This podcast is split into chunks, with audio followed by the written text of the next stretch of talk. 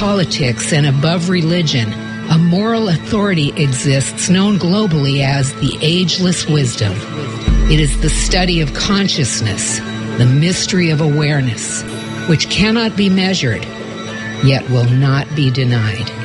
Stay tuned as we explore consciousness, the fundamental nature of reality. Welcome to the Ageless Wisdom Mystery School with Michael Benner. And good afternoon. You're listening to the Ageless Wisdom Mystery School on K P F K at ninety point seven F M all across Southern California. And, of course, we live stream at K P F K dot org. This program is also podcast on all platforms and streams at The Ageless Wisdom dot com. Appreciate you joining us today. We have a wonderful show. We're going to talk about the New Thought Movement and what that is. New Thought evolving out of the early nineteenth century.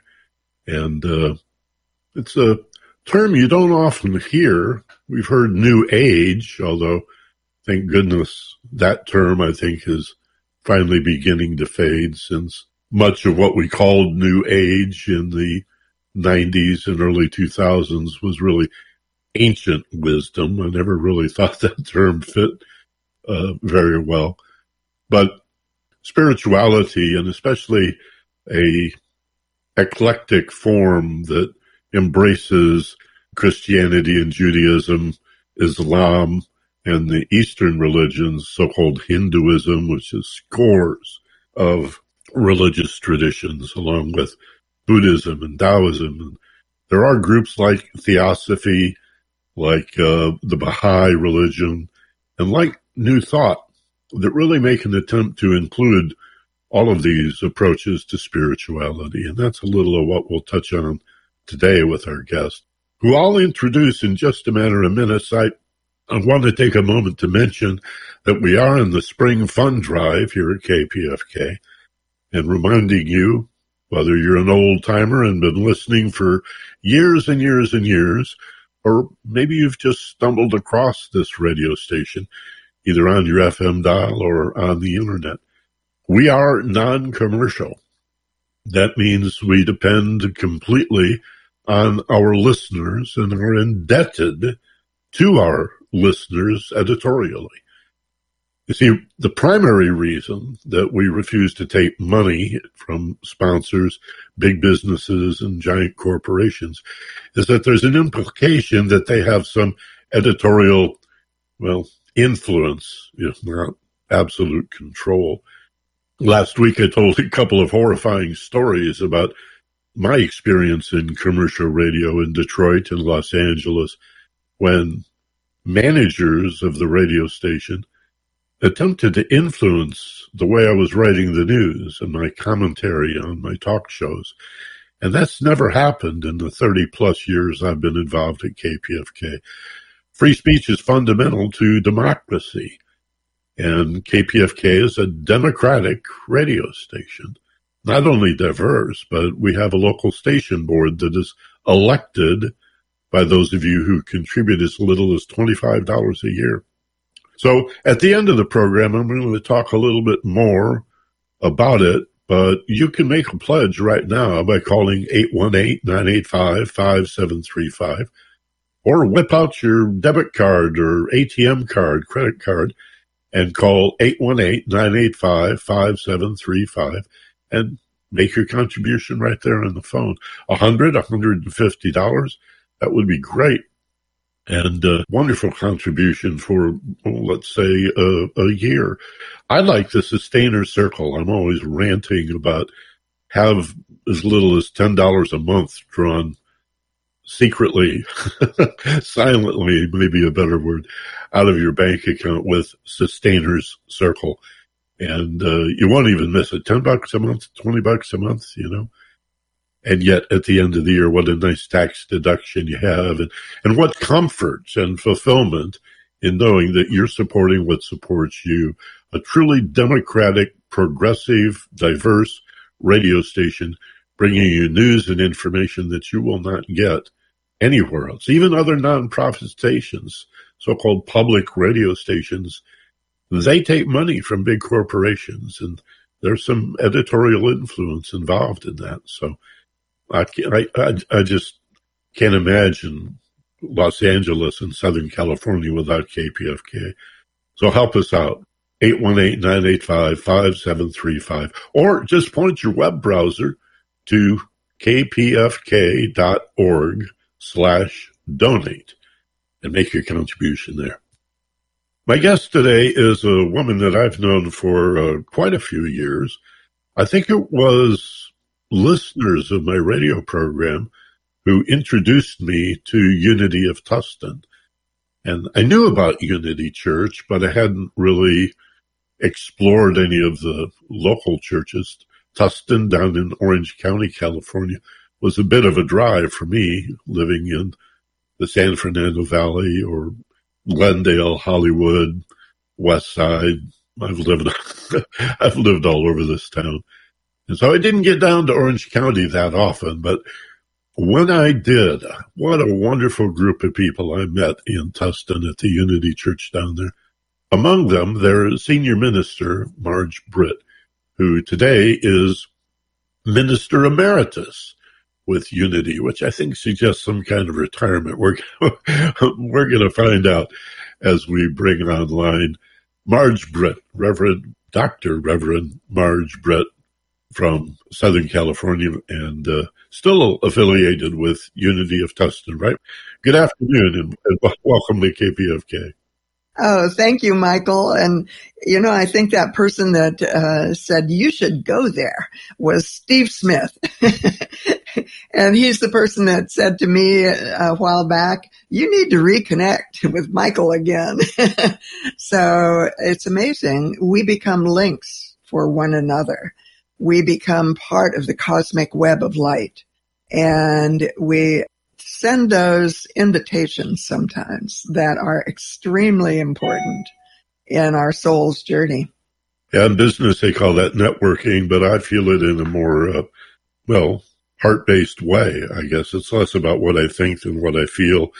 And uh, I've gotten pretty good over the years of learning to turn my logical brain off or sort of set it aside and lead with my heart. And boy, did I feel welcome at Unity. Just wonderful. As I remember, we did, it must have been fifteen years ago, I did some sort of uh, webinar, not a webinar, a, a seminar down there. My brain is stuck in COVID thinking like everything's online. I don't remember how long it was, but I do remember doing it. And how much fun we had in the beautiful gardens. I, I, I assume those gardens are still there. They are. And actually, they have become the sanctuary during the year of COVID because all of the churches had to shut down, no services indoors. And those gardens became the sanctuary, and the services have continued all through the COVID era. And they've uh, moved from being live in the garden to being uh, live also online, and of course by recording too. So it's a wonder, it's a gift of the, that has come out of the pandemic season, season that is taking Unity of Tustin into future time and uh, more to integrate. You know, have to up level constantly when things surprise us. I discovered Unity as uh one of the branches of the New Thought tree, I'll say it that way. And reflecting on this uh, interview today, I was recalling where and when I was when I began to discover New Thought. I think I must have begun when I found a book called Science of Mind by Ernest Holmes in the West Hollywood Library. I wonder who remembers libraries. I I actually checked the book out of the library, took it home, and was blown away. And I thought, who is this Ernest Holmes guy, and what is Science of Mind, this book? I didn't know anything about the Science of Mind Church, and just as a journalist began to explore, and I found out this is traceable to the early nineteenth century in New England, and a group of, uh, what shall we say, Uh, esotericists or uh, eclectic spiritual philosophers who my understanding is what connected that school was an interest in the way the mind influences physical and mental health. And I think William James coined the term New Thought, or he called it a mind cure. And so Science of Mind came out of that, and Unity came out of that, and other branches, even Christian Science came out of that. And uh, that was probably, what, fifty or sixty years before Blavatsky's Theosophical Society. Why don't you tell us a little bit about that early New Thought movement? Well, Christian Science actually was one of the first ones to come out of that. The, the group was called the Transcendentalists, and they included people like Emerson and Thoreau and some very, very uh, profound um, thinkers that were thinkers that went out of the box. And and it it was the beginning of the movement in the United States that was an American-birthed spiritual movement. And it wasn't a transplant from Europe. It was one that was birthed in this country. And actually, um, student, Emma Curtis Hopkins was a student of Mary Baker uh, Eddy and uh, from uh, Christian Science. And she established a school in Chicago. And it was there that Charles and Myrtle Fillmore went and were introduced to the kinds of processes for healing, that our thoughts can heal our lives. And and you did not inherit illness. And it, it transformed Myrtle's life, and she began to hold prayer groups in her home. Charles was a businessman. He was an entrepreneur. He was in real estate. Uh, but he was an explorer, uh, wanting to explore things to see if they worked. And so he kind of sat back and watched what Myrtle was doing and gradually began to realize it had some profound implications. Myrtle healed herself of tuberculosis while it was still a deadly disease. And Charles had what he called a withered leg from a, an, a skating accident, I think it was, in his childhood. And he actually, over the years of his life, grew his leg, unheard of. And yet they went into it as a holy, what I love to call a holy experiment. And I love still doing that with my own life. Oh, let's do a holy experiment. Let's go into the energy of this, and let's ask Spirit to reveal itself and show us the way. And so Emma Curtis Hopkins wrote a book called High Mysticism, and that was one of the profound entries for me into mysticism. And it incredibly changed my life. Um, what I see now, having done a lot of deep dives into researching consciousness. I did that after I had stepped off the bricks and mortar platform in two thousand eleven and began to do things online, and, and got really, really involved in, in looking at research in consciousness. And what is clear to me is that Unity still is ahead of its time in the concept of integrating involution, which is invoking the presence and the power of the Holy Spirit, asking and invoking, and then out of that invocation comes the evolution of the soul, and it goes through stages. And um, the research that I've been involved in, and this is delightful to me, I've, it has twelve stages, and I always knew there would be twelve stages. How did I know?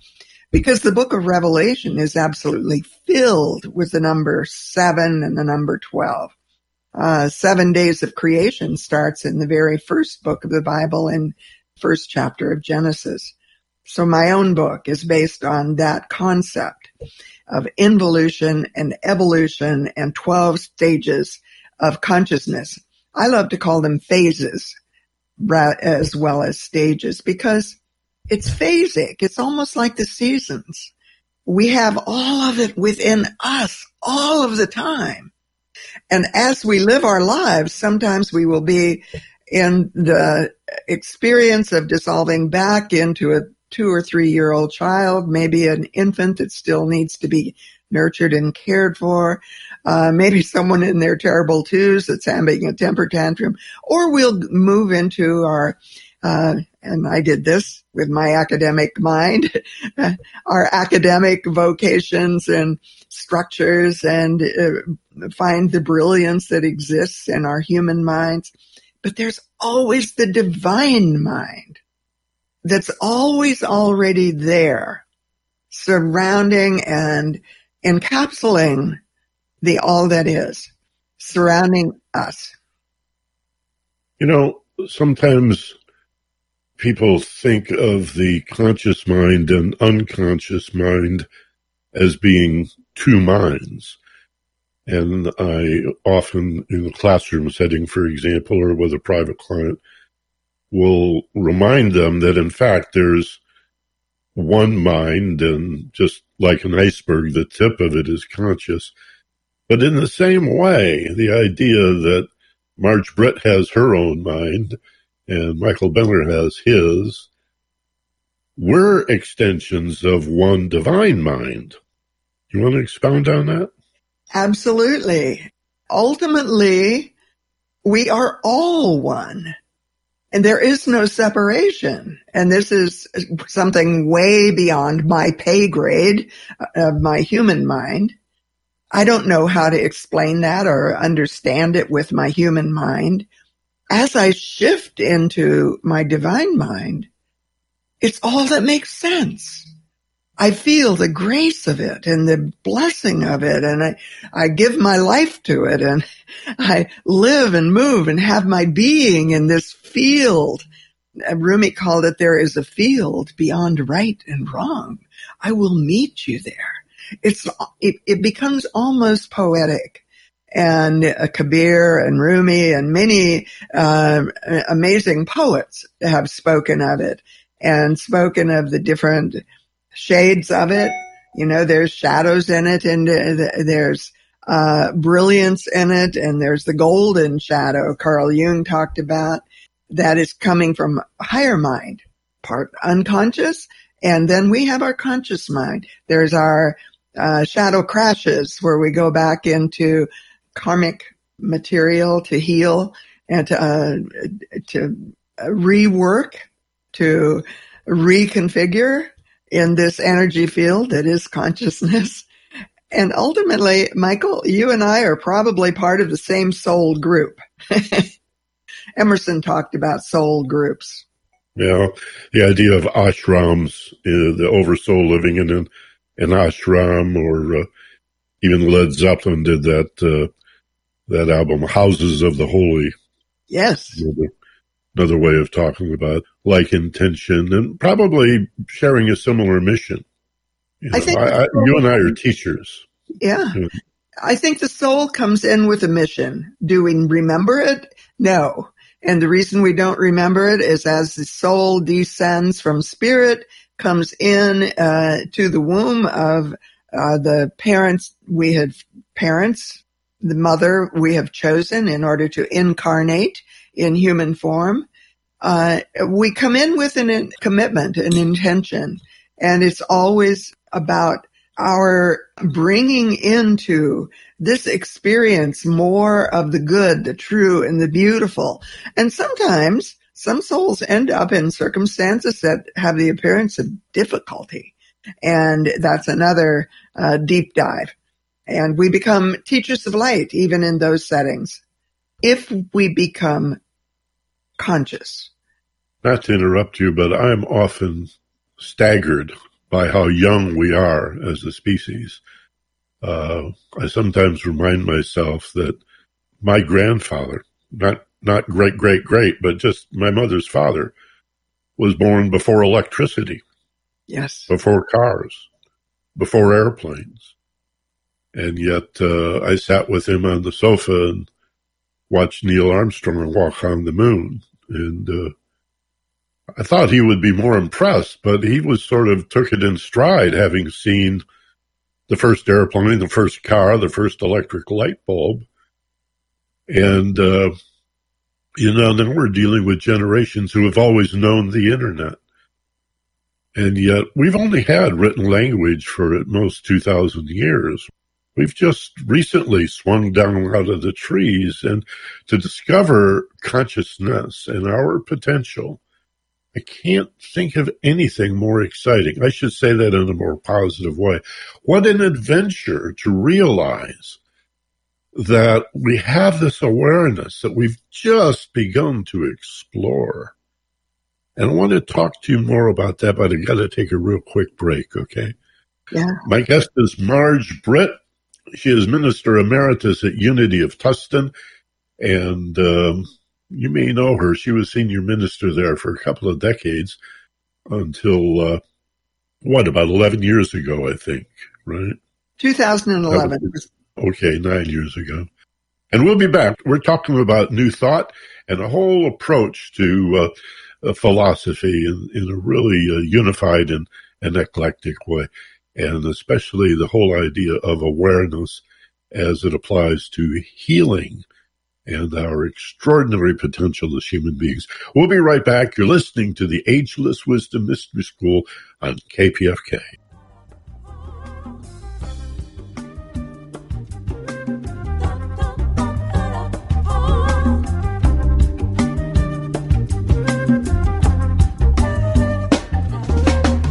Radio like this happens because of you. Donate to K P F K by calling eight one eight, nine eight five, five seven three five or log on to kpfk.org forward slash donate. Keep listening. You're gonna love it.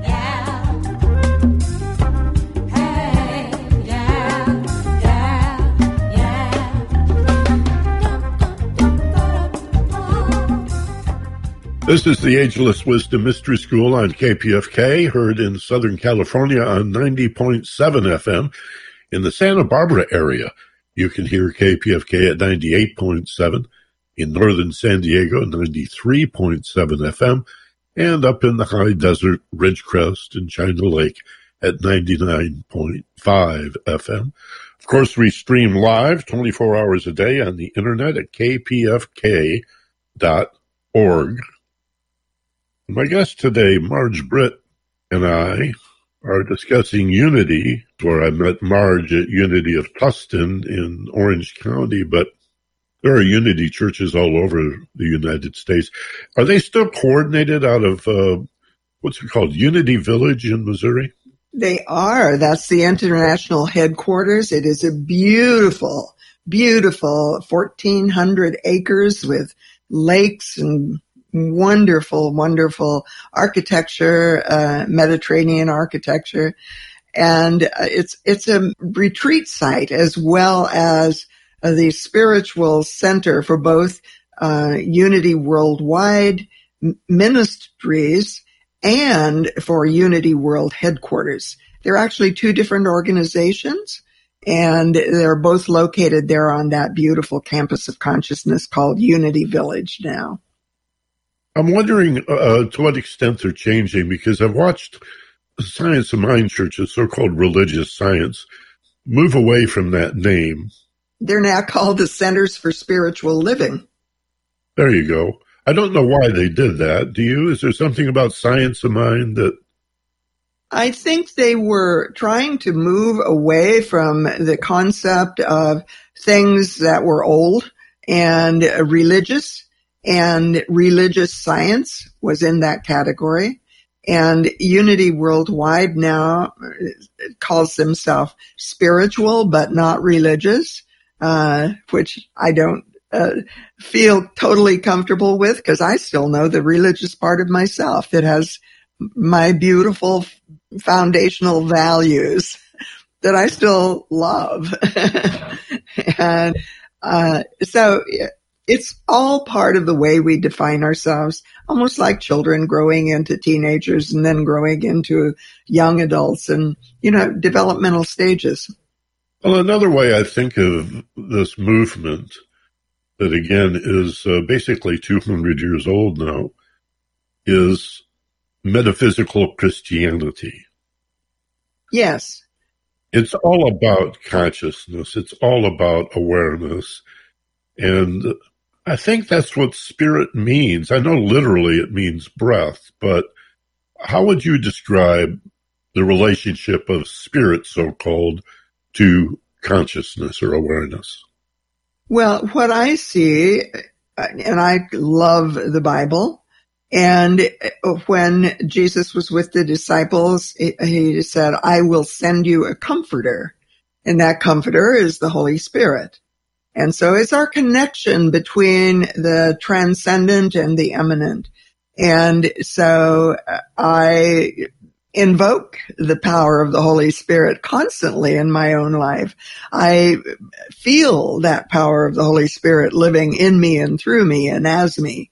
And it's part of the bridge between the invisible and the visible. It's part of the bridge between the way we live our life and think about our life with our human mind and the way we experience our life through divine mind. And um, I don't know if that, that answers your question, Michael. It doesn't need to, even if it brings up more questions. That's, that's part of the search. You used the uh, phrase immanent and transcendent. Yes. Which I've always found very provocative and a little bit complex. Does that mean that the immanent part, that all divinity is in each and every one of us, and the transcendent, that each and every one of us is in all that is divine? Is it sort of a... That's a perfect definition. Left hand washing the right hand kind of a thing. It's the perfect definitions, perfect integration. Ultimately, it's one. It's the divine masculine and the divine feminine as one. It's Father Sky. It's Mother Earth. It's Shiva. It's Shakti. Uh, it's uh, in Eastern traditions, it's the Kundalini, this movement of energy that travels from the highest chakras in a spiraling down to the root chakra and, and into the earth, and simultaneously the uh, movement of the soul spiraling upward. It's all through spiritual teachings, East and West. And that's one of the things that we sort of uniquely did in some ways uh, at Unity of Tustin. We brought uh, master teachers from all kinds of different paths, world paths, and I didn't realize how unusual and extraordinary it was until after I retired. People like Adyashanti said, I've never seen a place like this, Marj. And I thought Roger Walsh, who was a professor at U C Irvine, best friend of Ken Wilber, told me the same thing. I thought they were just uh, being nice to me because they liked me. And then I found out it really did have a uniqueness that was a treasure, an absolute treasure. I think you had and have a lot to do with that, Marj, frankly. But um, thank goodness for centers like this where people can gather, even now with uh, uh, COVID virtually. But I think we just heard this past week that uh, people who've been fully vaccinated can toss off their masks. Yes. And so we are rounding third, and uh, we still need to be wise and careful. But I think this has been good for us in many ways. Stressful, difficult, challenging, horrific for those who have who have suffered and uh, those who love them. But uh, part of our growth and our evolution, and and at a, at a time when America is seemingly so, and, and much of the world seemingly so, filled with animosity and and anger and hatred. And I see all of that rooted in fear. We're in an evolutionary shift, Michael, and we can never go back to the way it was. Even uh, those who have taken astrology seriously and studied it as a science uh, teach that very clearly that this evol- evolutionary shift is happening. And it's a shift into new structures. Uh, it's a shift from the Piscean age into uh, the Aquarian age. And so we are moving in consciousness into, this is going to be sound interesting, into a new age. But this is not the one they talked about in the nineteen nineties that they called the Aquarian Age. But in fact, this uh, this is part of a shift that is going to change consciousness. And all of the structures that we have known, and it's happening already, are going to be re-examined, and many of them will dissolve. And that's going to require looking at government structures. It's going to require looking at all kinds of institutional structures. We're moving into an age where consciousness is going to be a dominant energy field. And we're in the womb of it right now. Last year, twenty twenty, was about the dissolve of the old. And we're now in the womb of what is beginning to birth. twenty twenty-one will be, will be beginning to go through the birth canal in a, a way that's going to be meaningful and manifest, but it's still going to be baby steps. We're, we're finding our way into a new vibrational field, and it's about consciousness. I'd like to ask you about a distinction I've made in my own mind, and and see what it brings up for you. And that's the difference between learning and awakening. You're a teacher. You have a doctorate in education. That's your background before getting involved in Unity. I, too, went to school. I have degrees, and I know how it feels to be a student treated as if I were an empty vessel that needed to be filled with knowledge. But I also, and, and I'll call that learning, but I also know the feeling of encountering new information that provokes my thinking and feeling in such a way that it almost feels like I'm remembering something that I once knew a long, long time ago. And it's not like I'm learning new information. It's like I'm realizing or awakening to something that is becoming increasingly self-evident. And then I try it in my life, and I meet people like you, and we're still struggling for language and ways of communicating this to each other. Thank God for the poets and the songwriters. You mentioned Rumi and Kabir and Hafiz and these great Persian poets. And I don't think many Many Europeans and, and and Americans realize how much of our romantic culture we owe to the uh, to the Middle East and their ideas of romantic love as well as spiritual love. But learning versus awakening, how would you respond to that? Learning comes through the human mind. It comes through experiences. It comes through all of the kinds of emotional responses we have to um, things happening to us. And awakening is a process that is within us, and it begins to activate within us. I mean, it's a seed almost that's been planted. And you, the word remembering is exactly what it is. I am remembering uh, a song that I had sung for my ordination service. Let me remember that I am one with God. And that comes from A Course in Miracles, the words. And, um, and that's what we hold, that awareness. we have an awareness of awareness, a capital A awareness of a small a awareness. And we are the all that is. We just don't have a concept in our human mind of what that means. And the human mind isn't even able to go there because it's beyond the human mind, beyond the rational mind. And yet it is that awakened energy. And it, does that mean that it's all going to be um, peachy keen? I don't think so. I think what it means is that there is an essence that we begin to recognize. It's almost as if when we begin to open into it, especially at the level of, of the third eye, when that opens, we can instantly identify falsehood and deception. We begin to f- discern essence, the essence of the all that is. We see it in everyone.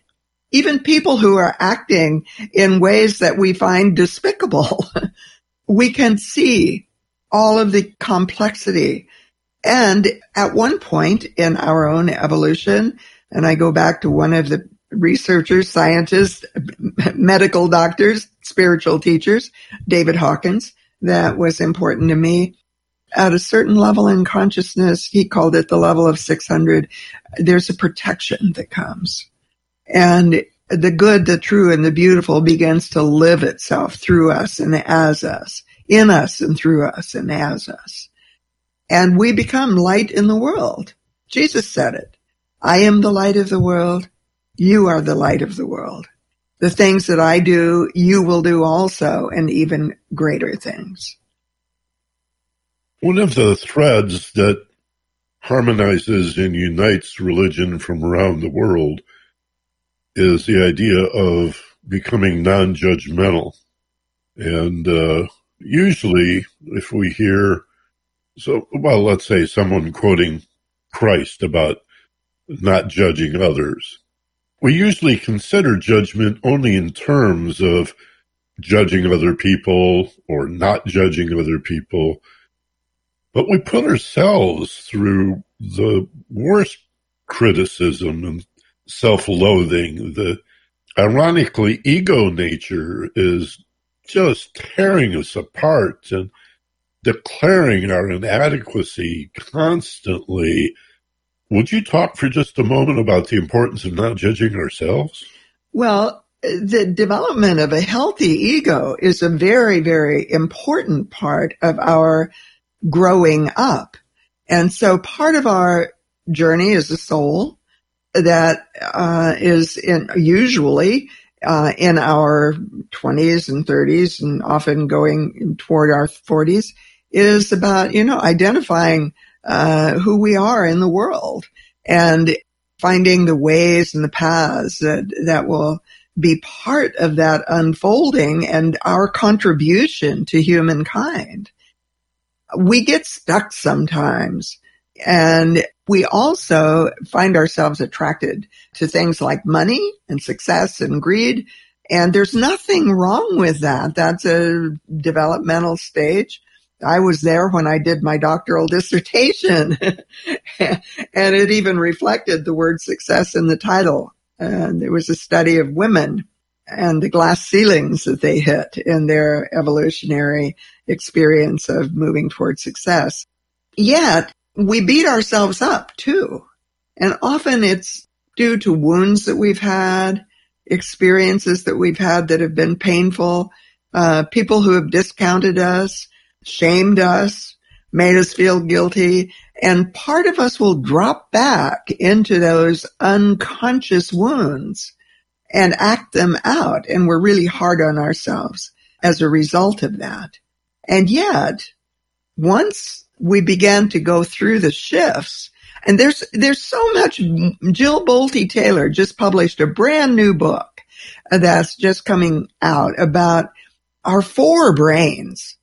We have a thinking brain, both on the left brain and the right brain side. And we have an emotional brain, both on the left brain and the right brain side. She names all of her four parts, and she uh, begins to recognize which one's showing up. I love being part of the research now.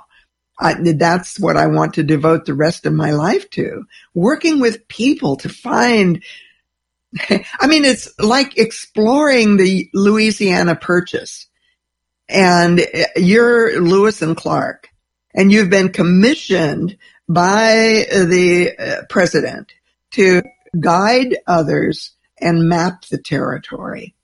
Michael, I think you're doing some of that. I think I'm doing some of that. It's the most exciting work of my life. And here I am, post-retirement, and feeling more alive than I uh, have in the last twenty years. So, fascinating. Yeah, I can relate to that. It's the only thing I think about uh, besides, uh, well, even my daily life and affairs, my relationship with my wife and my cats. I mean, everything then becomes a subset of this preoccupation that I have with uh, consciousness, and it's just joyful. It's, I mean, joy is the best way that I can.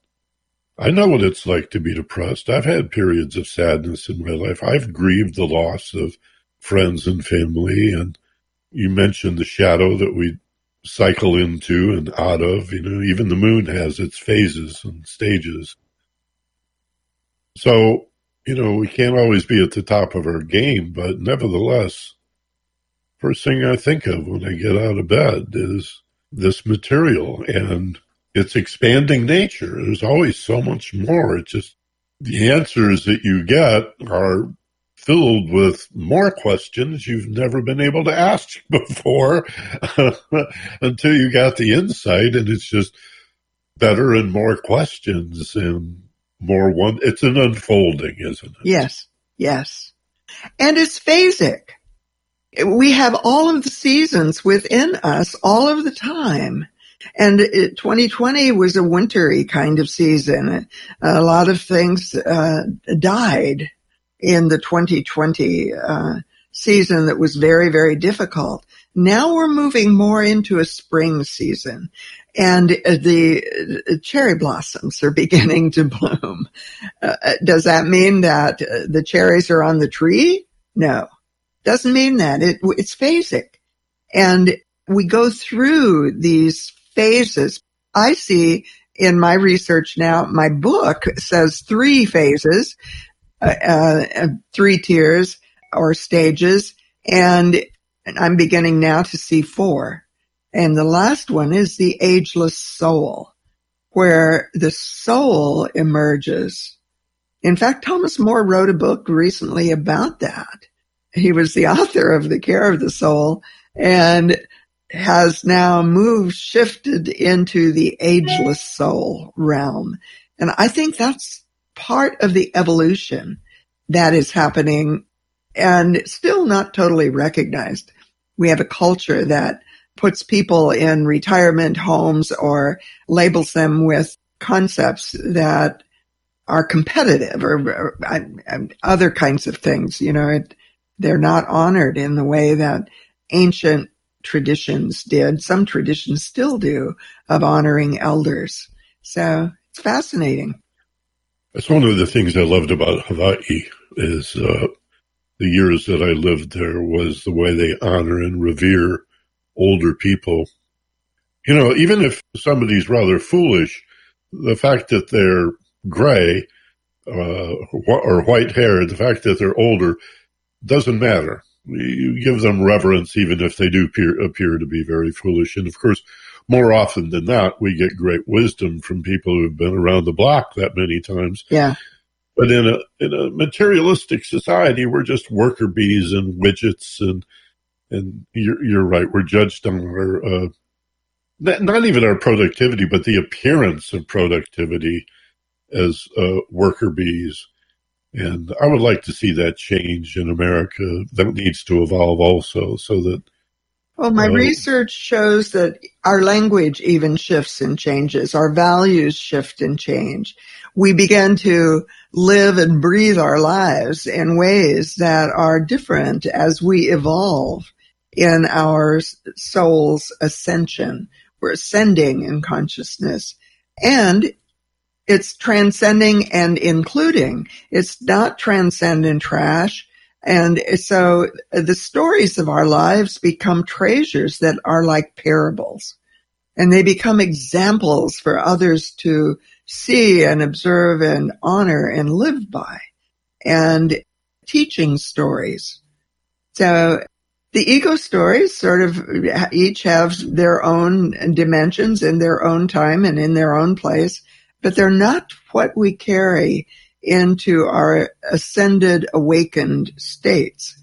They are relative and part of it, but not the all of it.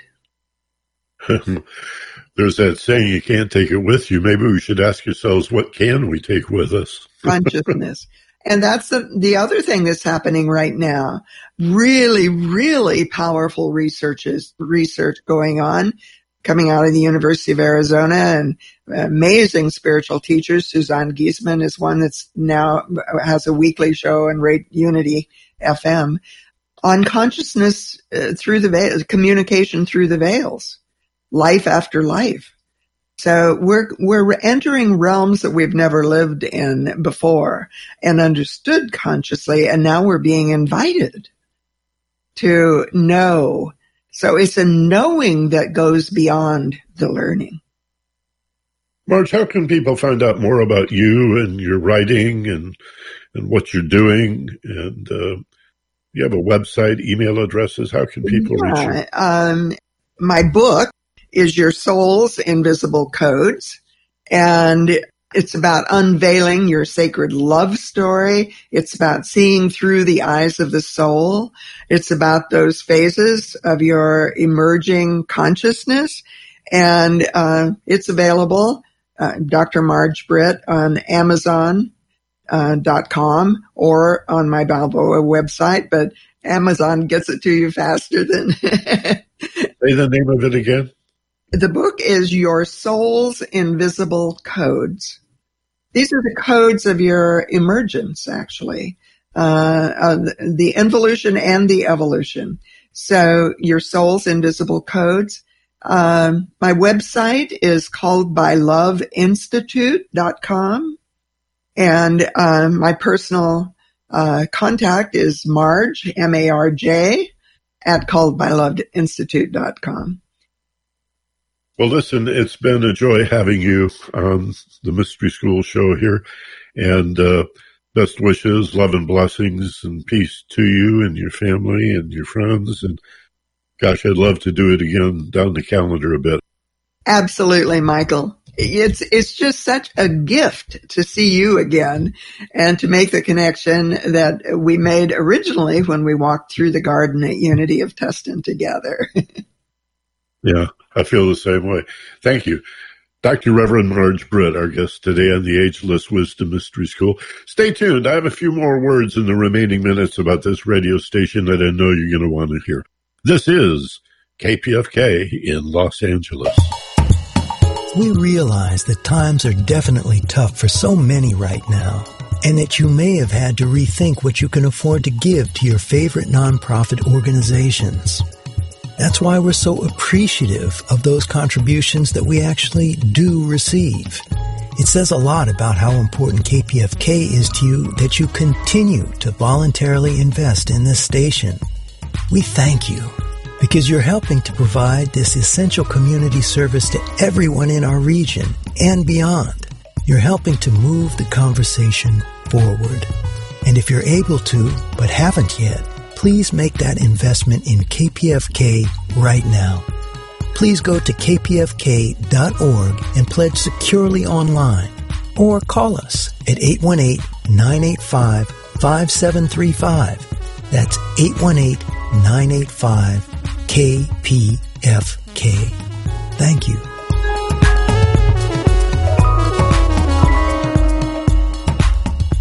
Welcome back. This is Michael Benner with you on K P F K, ninety point seven F M in Los Angeles.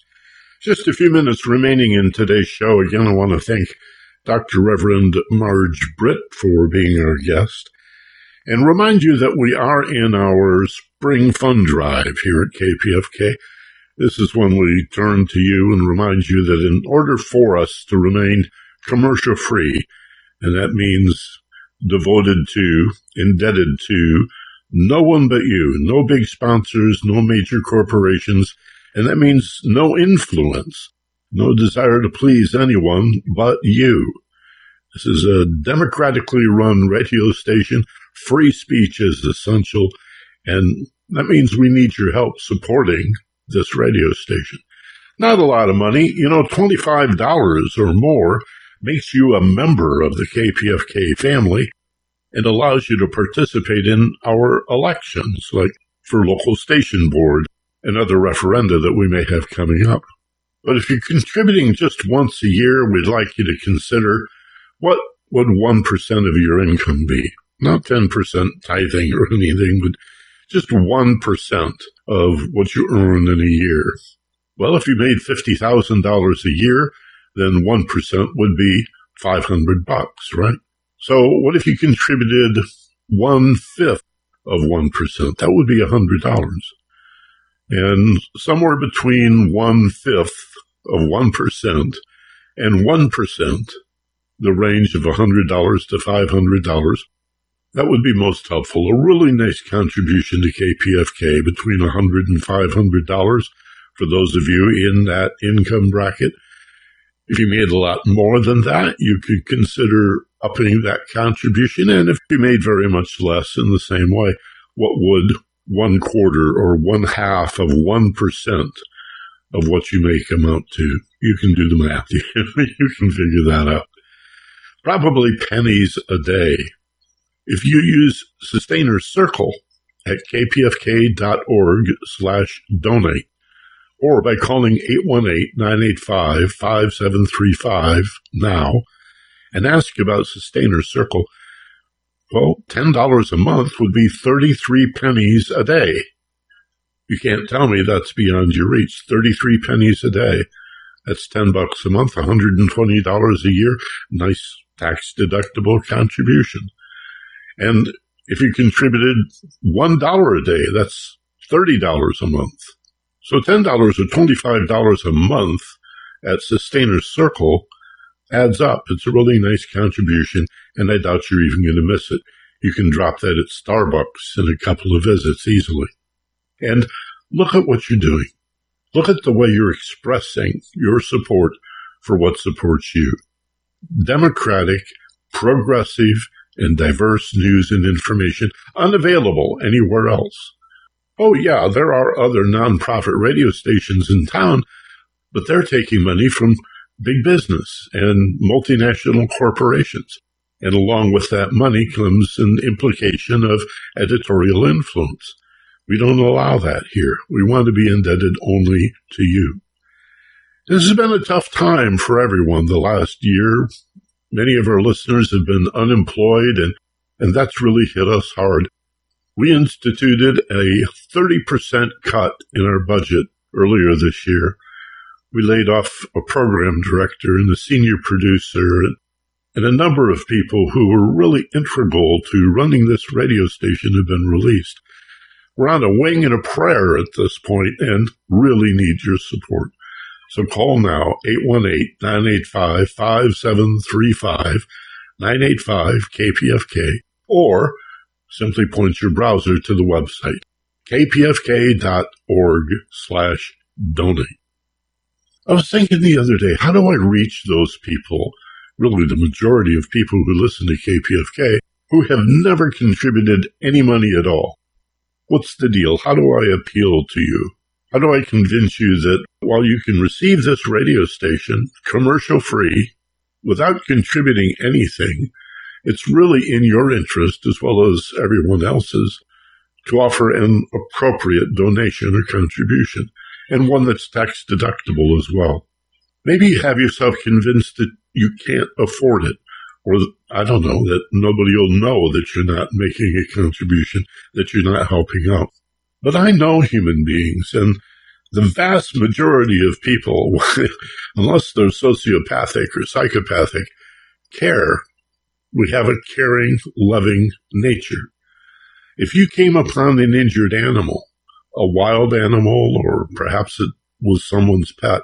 And you didn't know that animal. It could be a cat or a dog, a bunny rabbit or a sparrow or a house finch.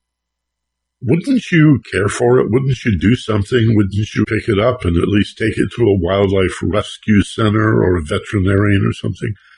And if it cost you twenty or twenty-five bucks, you'd be okay with that. You wouldn't mind.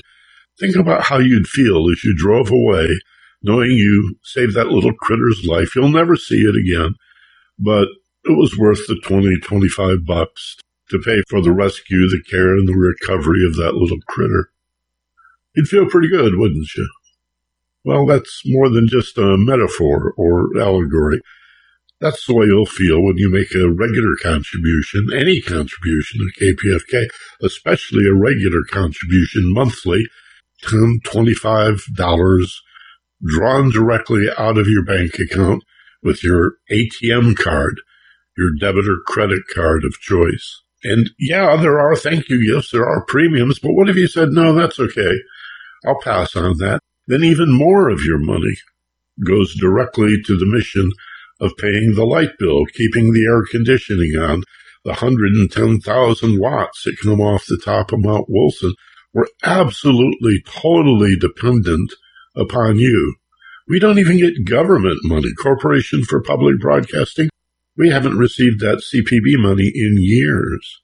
Over ninety percent of our money comes from listeners just like you, and we need your help. And the sooner you're able to help, and the more of you that step up and make a contribution or a donation, the sooner we can end the fund drive and get back to regular programming, right? So help us out right now with a telephone call to eight one eight, nine eight five, five seven three five, nine eight five K P F K, or point your web browser to kpfk.org slash donate. And for that, we thank you very, very much. Join us next week, every Tuesday at one o'clock in the afternoon on K P F K for the Ageless Wisdom Mystery School. Check out my website at Michael Benner dot com. This program streams as a podcast on all platforms and on demand at The Ageless Wisdom dot com. The T H E is part of it, the W is dot, The Ageless Wisdom dot com. As always, be gentle, love life, and take care of each other. From Los Angeles, this is Michael Benner. So long.